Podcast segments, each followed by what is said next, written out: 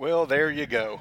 And out along the wall are all sorts of empty shoe boxes. If you haven't gotten yours already, now's the time. The, the deadline's approaching, and you'll want to get your shoe box and get it filled absolutely correctly. And now you've got the instructions, so that's cool. Remember, Bo preached last week about our mission strategy and said it's pray, give, and go. That's the way we're looking at it.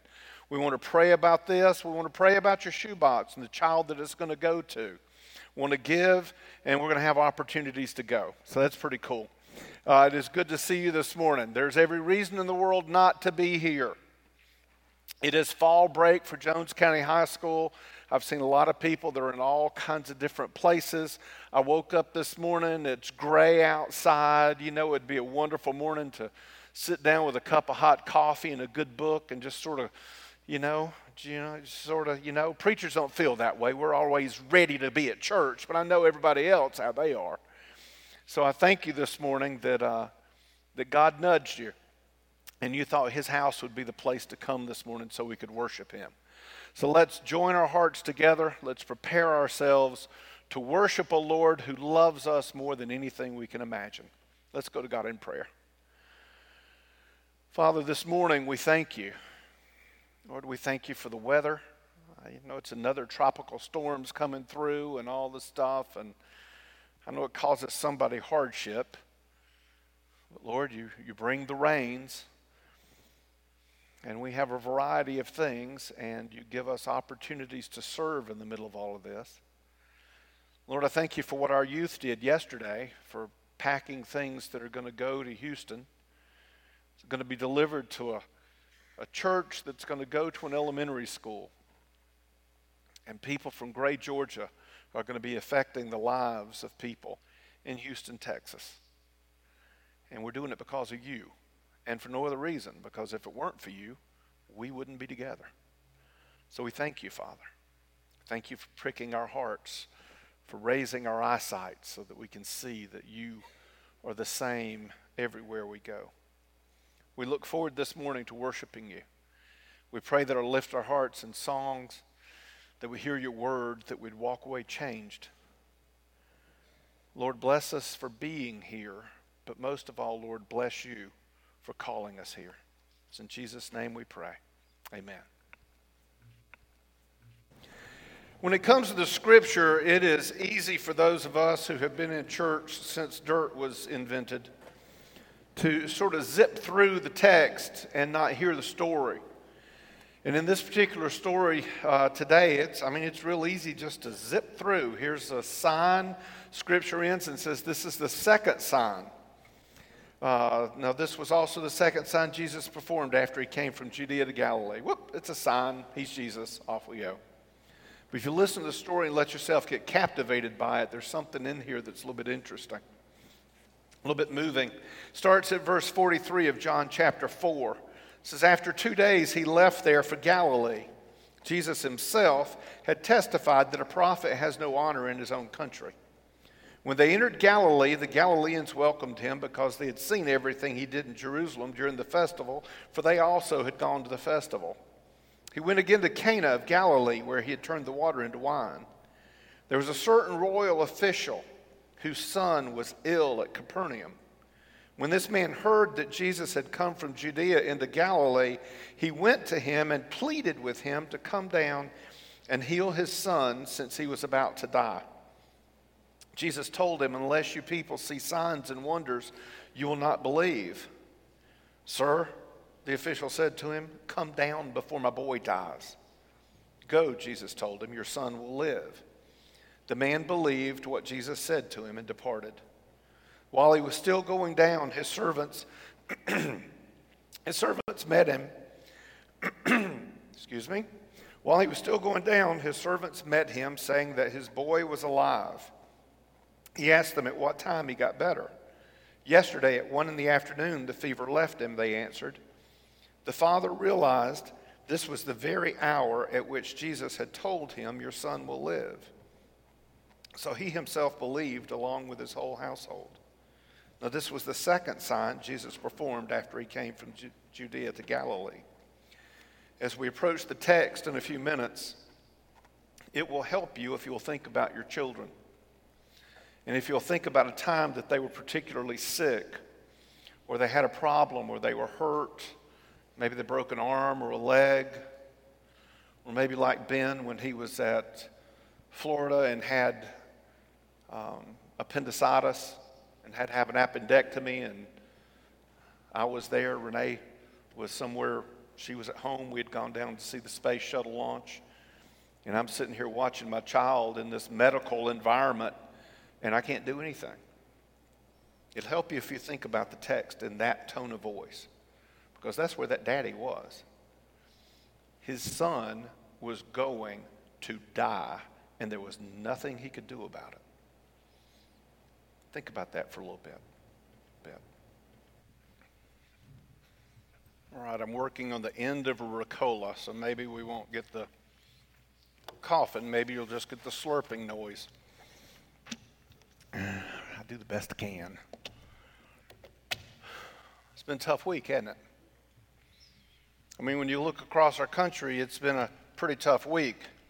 The only thing that could make people quit talking about NFL players kneeling or standing or linking arms is a 64 year old white man that went into a hotel room and busted out a window and killed a bunch of people. Events in Los Angeles hurt. Who hasn't been to a concert? Which one of us hasn't been to a ball game? Which one of you, which one of us hasn't gone to a fair in the last 10 years? Can we ever be safe again? Can we ever feel safe again anywhere? You know, first it was airplanes. And then it went from airplanes to movie theaters, and then schools, and then concerts. And you get a 64 year old white guy. What, what's up with that? Who in the world? But you know, the strangest thing in this to me, the strangest thing in this was hearing secular people, people who do not believe in God, call the shooter evil. In a land where there is no God, there is no such thing as evil. It can't be. Now, what I'm going to try to do this morning is, among other things, is to explain to you the truth of that statement and why it is as it is, and the, and the difference between us and them. Back in 1980, there was a um, television series that was the most popular television series in history up to that time. And it remained the most popular TV television series until 1990 when the Civil War came out on PBS, and that became the most popular. But in 1980, on PBS, again, the most popular television series in history up to that moment was Cosmos. Carl Sagan was the host of that show. Carl Sagan was a very smart scientist. He was an astronomer, he was a cosmologist, he was an astrophysicist, he was an astrobiologist, he was an author, he was a teacher, he was a lecturer. The man was brilliant. And he had the perfect mannerisms and the perfect style and the perfect face and the perfect, you know, he had that, that Mr. Rogers quality about him that he could sit down, set you at ease, take the most difficult scientific principle, and it explain it in such a way that a simple person could understand it. And in his series, he said these words, and back in those days, we gobbled these words up like they were candy.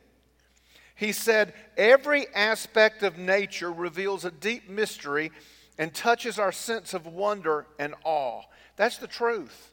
We know that. That's a true statement. Works for everybody.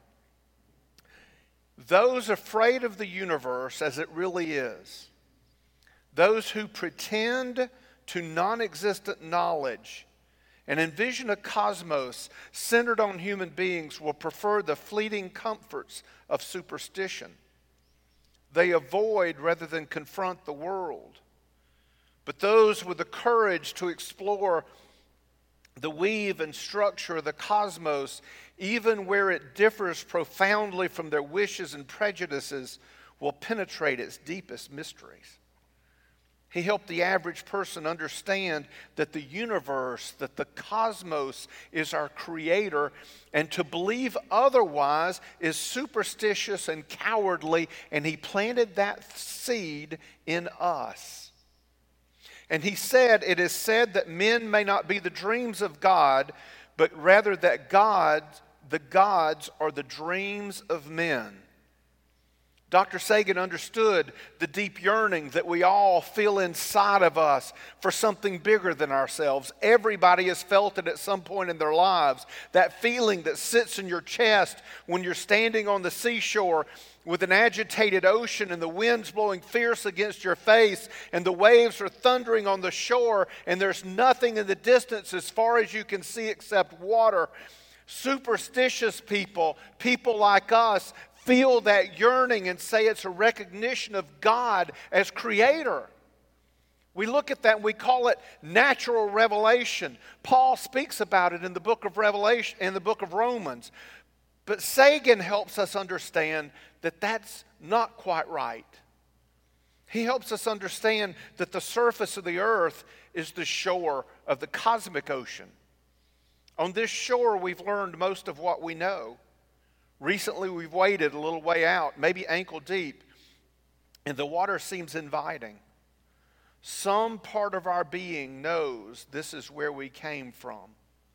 We long to return, and we can because the cosmos is also within us. We're made of star stuff. We are a way for the cosmos to know itself. We are star stuff which, which has taken destiny into its own hands. And for those of us who were born and grew up in the age of science, and that's every one of us in here, there's something in here that troubles us.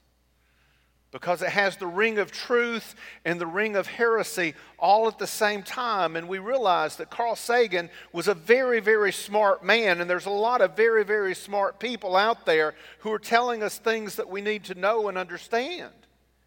He studied, he observed, he knew things. He was a scientist. Scientists know what they're talking about, right? And he said what many scientists believe and propagated and have taught to our children and have taught to us. And we live our lives in the middle of that philosophy and we don't give it a second thought.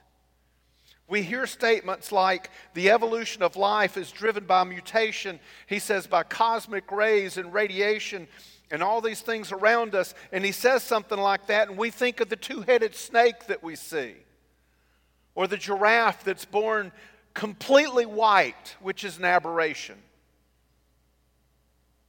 And he says that what we are that baby or that grandbaby that you cuddle so close came into being and exist as it is because the cosmos in its infinite expanse created it over time. And we live in that society. And if you take the logic of that thinking, and you take that logic where it needs to go, then you have to understand that the shooting in Las Vegas was not evil. It wasn't evil. It's nothing more than a lion chasing after a gazelle and catching that gazelle and having it for dinner. And the gazelles who saw that gazelle get eaten will learn from that event and they'll learn to avoid lions and they'll learn to run faster and they'll learn to be a little bit smarter. And if they do that, their species will flourish. And if they don't do that, the lions will flourish. It's called natural selection. You studied that in school, right? All of us did. Even us old coots had that in our science classes. It's the survival of the fittest. It's what it is. You can't call your world evil if your, world, if your worldview says that we're star stuff. The weaker will be extinct, the fittest will learn to survive. There is no evil in that process. It is how the cosmos has created us, it is what we are. These shootings are unfortunate. They are horrifying and they are terrifying. But those emotions for us are necessary so we can adjust our lives, so we can adapt and mutate, so we will continue to survive and to thrive. That's what we've been taught. Genesis 2 7, you change two words, it changes everything. Genesis 2 7 says, Then the Lord God formed the man out of the dust of the ground and breathed the breath of life into his nostrils. The man became a living being. You take out the words Lord God, you replace it with the word cosmos. In the secular worldview, the worldview that Carl Sagan popularized and that we live in every day, this should read, Then the cosmos formed man out of the dust of the ground breathed the breath of life into his nostrils, and the man became a living being. If the cosmos created us, then there is no evil, there is only survival.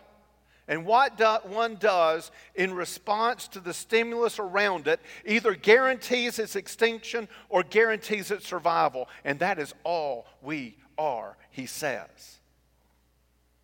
But if there is a God, if there is a God, then there is evil. Because, see, if a God created us, then He's above us. And He created an order that we're supposed to live by. And then in that order, He says something like, Thou shalt not kill. And if someone kills, then that is evil in the eyes of the Creator. And if we are an adherent of the Creator, then it is evil in our eyes as well. But it's only evil if there's a God. We have to know, we have to understand that God is the one who directs the universe. I had a class in seminary called theodicy. Theodicy is this, it's, it's, it's great. It's a great word for Scrabble. Theodicy is studying the question how can God be good and allow evil to continue? And Sagan answered that for us. Sagan said, We are star stuff, which has taken destiny into its own hands. Taking destiny in our hands means that we're God. And when we declare ourselves to be God, trouble always follows because declaring ourselves to be God is the definition of sin when we say we are God. We choose to live our lives making an ultimate making ultimate decisions with minds that are ill equipped to do so, and we fail miserably, and people die because of that. And how can we say that God is good in the face of this unspeakable, life ending, life altering evil? How can we say that God is good?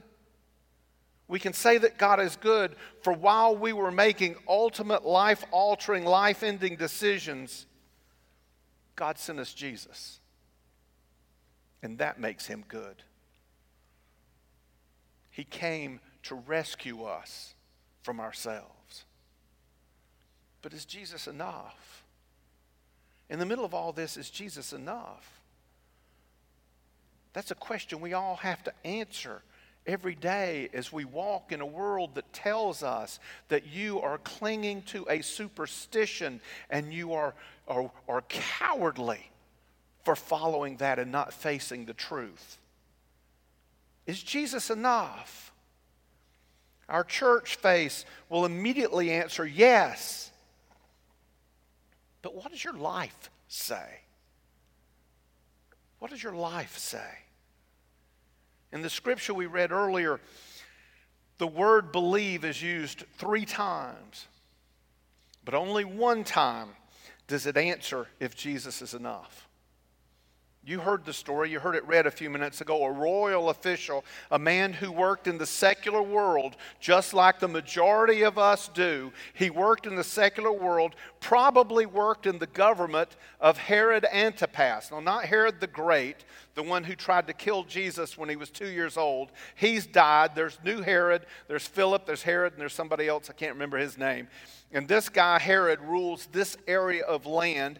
Herod the Great was a horrible human being. This was his son. His son is following in his footsteps. He is not a godly man. And this man that the story is about works for him.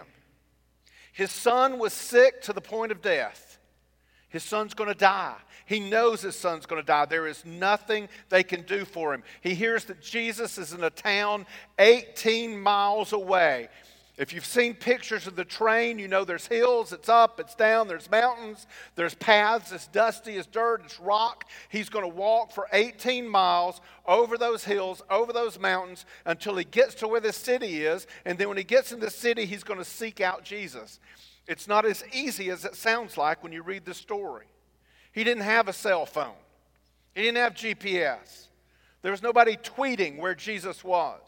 There's nobody on Facebook Live. There was nobody with Instagram. There was nobody with Snapchat showing pictures of Jesus. There were no billboards on the side of the road that says, Jesus meeting, come and see healing taking place before your very eyes, 7.30 at the fairground. There was none of that. There was nothing. There was nothing except a father who wanted to find this man so he could ask him one question. Listen, here's the question. This is the question. Listen to it. And then listen to what the answer is in a few minutes. This is the question Will you come to my house and heal my son?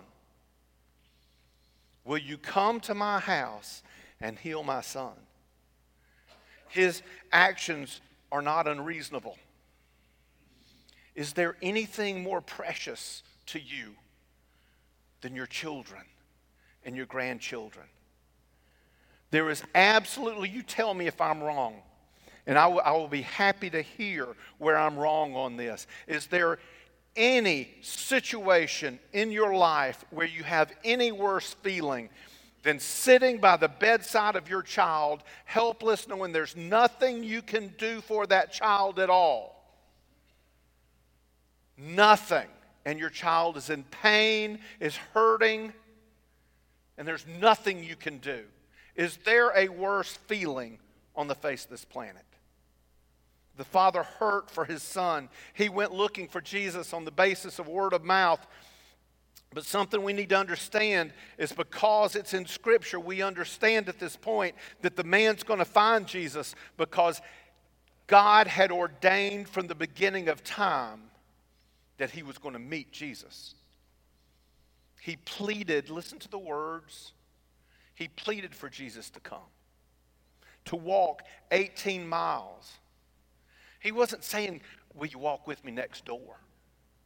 Will you walk with me down the street? Will you get in my car and drive up the street with me? He's going to Jesus and asking him, Will you walk 18 miles with me?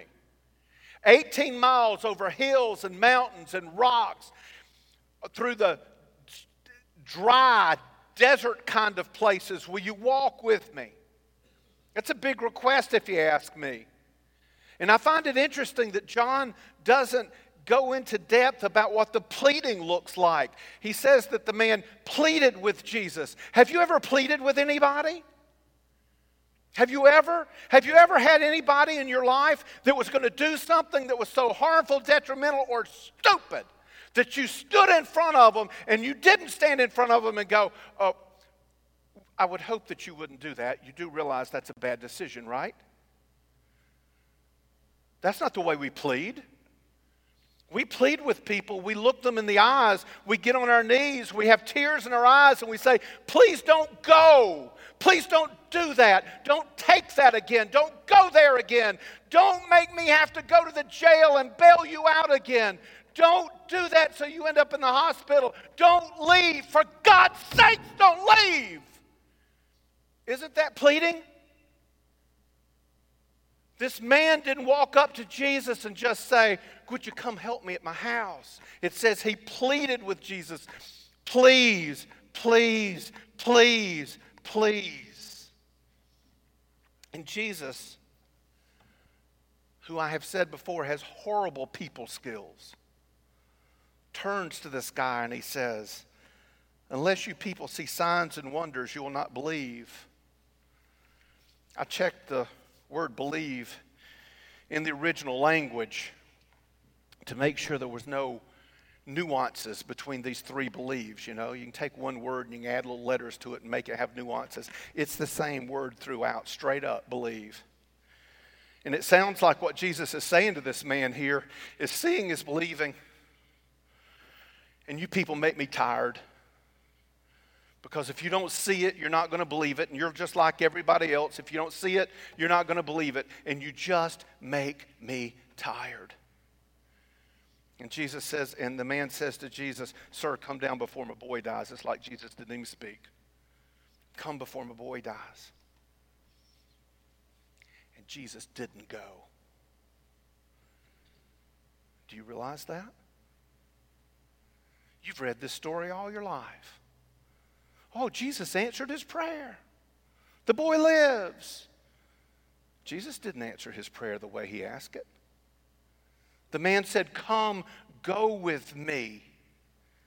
And Jesus instead said, Go, tell, Go, Jesus told him, your son will live. The man believed what Jesus had said to him and departed. Literally, Jesus said, and I like the literal rendering better, says, Your son lives. Not he's to live, he lives right this minute, this instant. No ifs, ands, buts about it. He lives. And the man at that point did two things one dependent on the other. It says he believed and then he departed.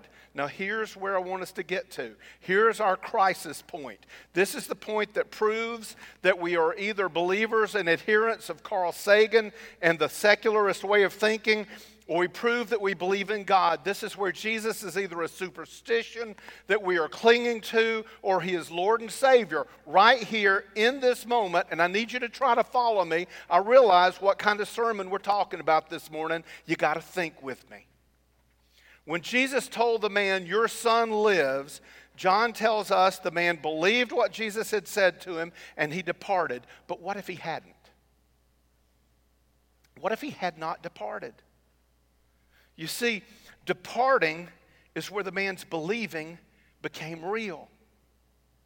He had no guarantee that Jesus had done anything. There was no guarantee. Jesus said words. Jesus has already said, if you don't see, I know you're not going to believe. And now Jesus could be blowing this guy off and just say, Go away, kid. Don't bother me. I've had it. Go on. Your son's going to be fine. Just go on, going home. And we say, Well, that doesn't sound like Jesus. The man didn't know that. He's standing right there in front of a man that he only knows by reputation. Have you ever bought anything from somebody or taken advice from somebody that you only knew by reputation? How did you feel in that moment? What if he hadn't left? What if he had stayed? What if he had stayed with Jesus? What if he had thought to himself, listen, listen, what if he had thought to himself, I need to know more before I can go? I need to understand a little bit more about Jesus before I go. What if he followed Jesus around, listened to Jesus teaching from place to place so that he could learn, so he could grow, so he could know, so he could be sure? And people would have called this guy a disciple. He's a Christ follower. They would talk about the life that he gave up in order to follow the Master. He went everywhere Jesus went. He believed, they would say, devoted his life to Jesus, they would say. Well, if he had never gone back, he would have never known about his son. No, that's not true. They were already looking for him, his servants were looking for him. They found him told him his son lives, what difference would it make if he never went back? It's hidden right here. He asked them at what time he got better. Yesterday at 1 in the afternoon, the fever left him, they answered. The father realized this was the very hour at which Jesus had told him, Your son will live. So he himself believed along with his whole household. Now, here's the third believe, and this is, this is where the word makes a difference. See, all three times it means the same, time, same thing, but this time, his belief is so real. This time, his belief is so deep. This time, his belief is so totally convinced that his entire household hears the story of this man that said what he said and did what he did, and they all believed, his entire household believed in Jesus at that point when he went home, saw with his own eyes the work that Jesus did, his belief moved from theoretical to practical. His belief moved from the knowledge in his head to the midst of his heart. He didn't hesitate to tell his story. You know that he hugged his son and held him so tight with tears in his eyes that the son probably said, Dad, you're crushing me. Stop. You know that happened. You know he praised Jesus, and the household was saved. Not mom and the kids, the household. He was a nobleman. He was a important man, everybody under, the roof, under his roof, all of his servants, the yard boy, the stable boy, the pool boy, everybody was changed from being star stuff to being children of God because he went home. Listen, this is important. The belief we have that exists in this room, and it only exists in this room, is not enough to stand against star stuff. It's not. Star stuff, the belief system of really, listen, really smart, really powerful, really intellectual, very well heeled, learned, intelligent, studied people says that believing in Jesus is superstition and is cowardly. And it is superstition until it grows feet. Taking our belief outside this room is when it changes from head knowledge to heart knowledge. And it's becoming more terrifying every day to do that. Think about this. What did that man ask Jesus for? Y'all got to think. Y'all got to get in this story. What did this man ask Jesus for? Sir, come down before my boy dies. Come to my house, travel with me, walk with me, assure me by being there with me. I want to be able to hear your voice, smell your smell, watch you eat. I need to touch you in order to believe. I need to touch you in order to know. And Jesus looked at him and he said, No, I am not. Go, he says. It'll be okay. Go. Can you imagine the hesitation in that man's eyes as he looked at Jesus and heard that no? He had a lump in his throat the size of all outdoors that he had to swallow down. He had to take a deep breath. Can you imagine the determination that Jesus saw in his eyes, the determination it took just to turn and walk away without getting what he had asked for? Come with me. No, your son lives. What thoughts went through his head? What thoughts go through your head? You read this stuff. Jesus never walked a foot with you. You've never smelled his smell. You've never seen his face. You've never heard his voice. You've never touched him. He just says, Go. What thoughts go through your head when you're standing in front of somebody who's really, really smart and has lots of letters behind their names, more letters behind your name, their names, than you've got behind your name, and they're telling you that you don't know what you're talking about? What thoughts go through your head? I thought about what this guy might have thought.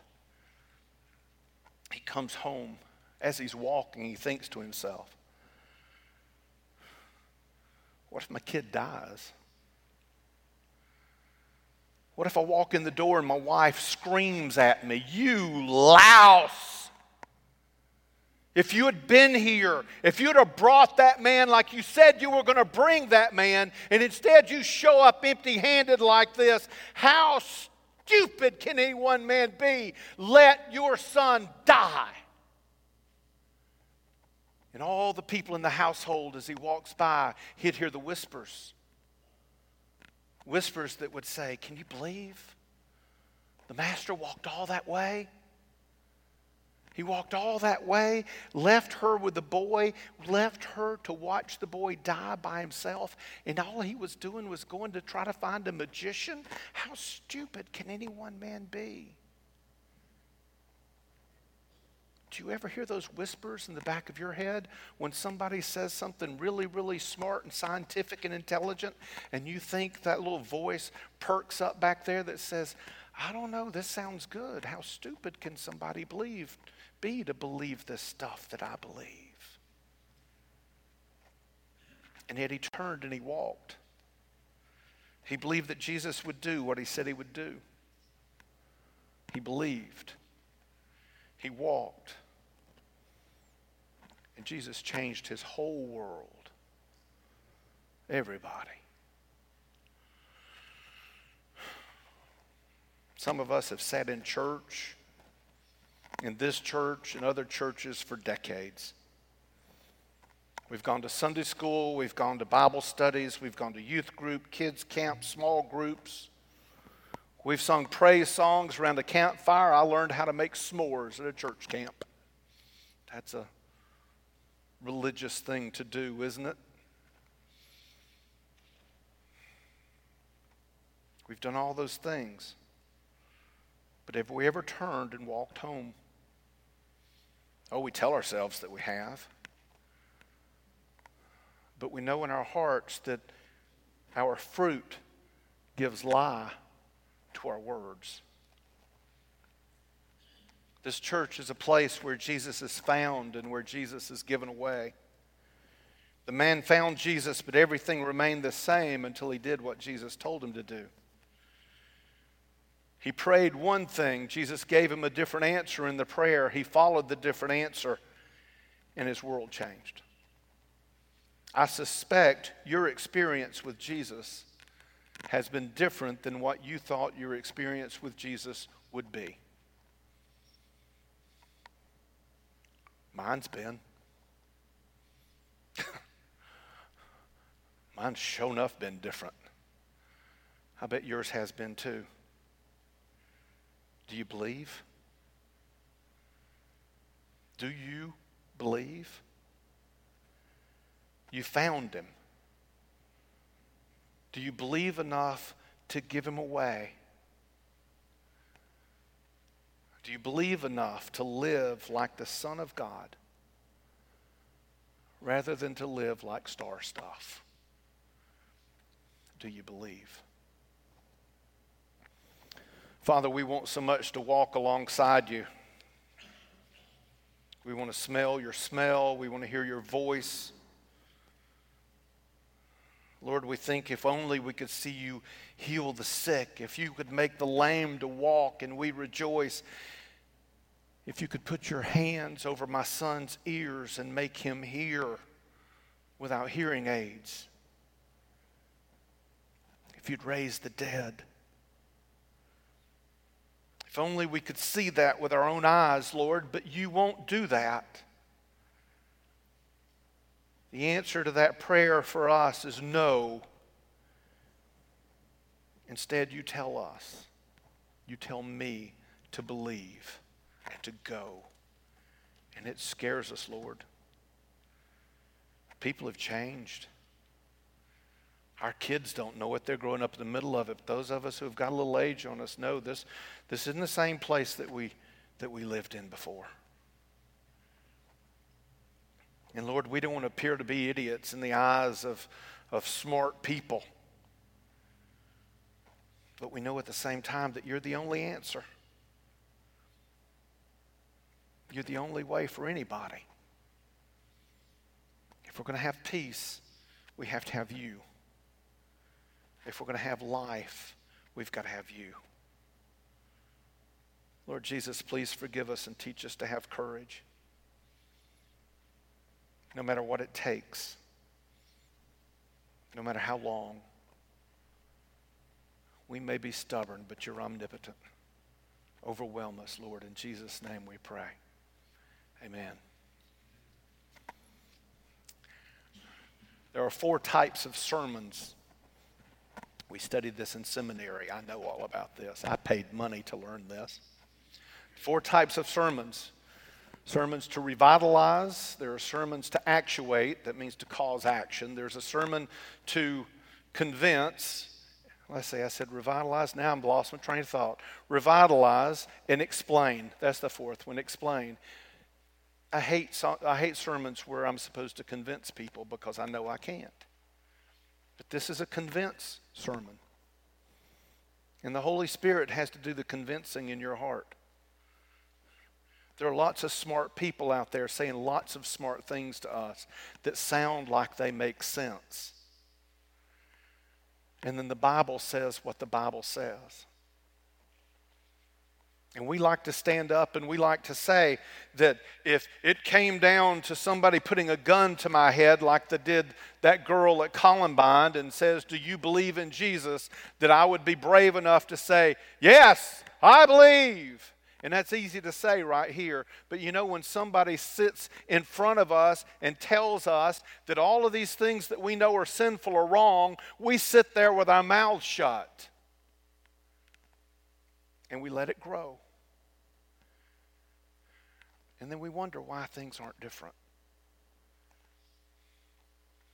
Having faith in here is not enough. Having faith in Sunday school is not enough. It's got to go with us. I ask you this morning to repent. Repent myself. And Lord, teach me to be bold and brave the right way. And for those of you who have never trusted Christ as your Savior, you've got a choice. You were created by the stars. Horoscopes are true, they chart your destiny. Or there is a God who created you and loved you enough that when you went out of whack, he sent his son to come and say, Come home. I forgive you. Please follow me. I ask you to do that this morning. Would you stand together with me?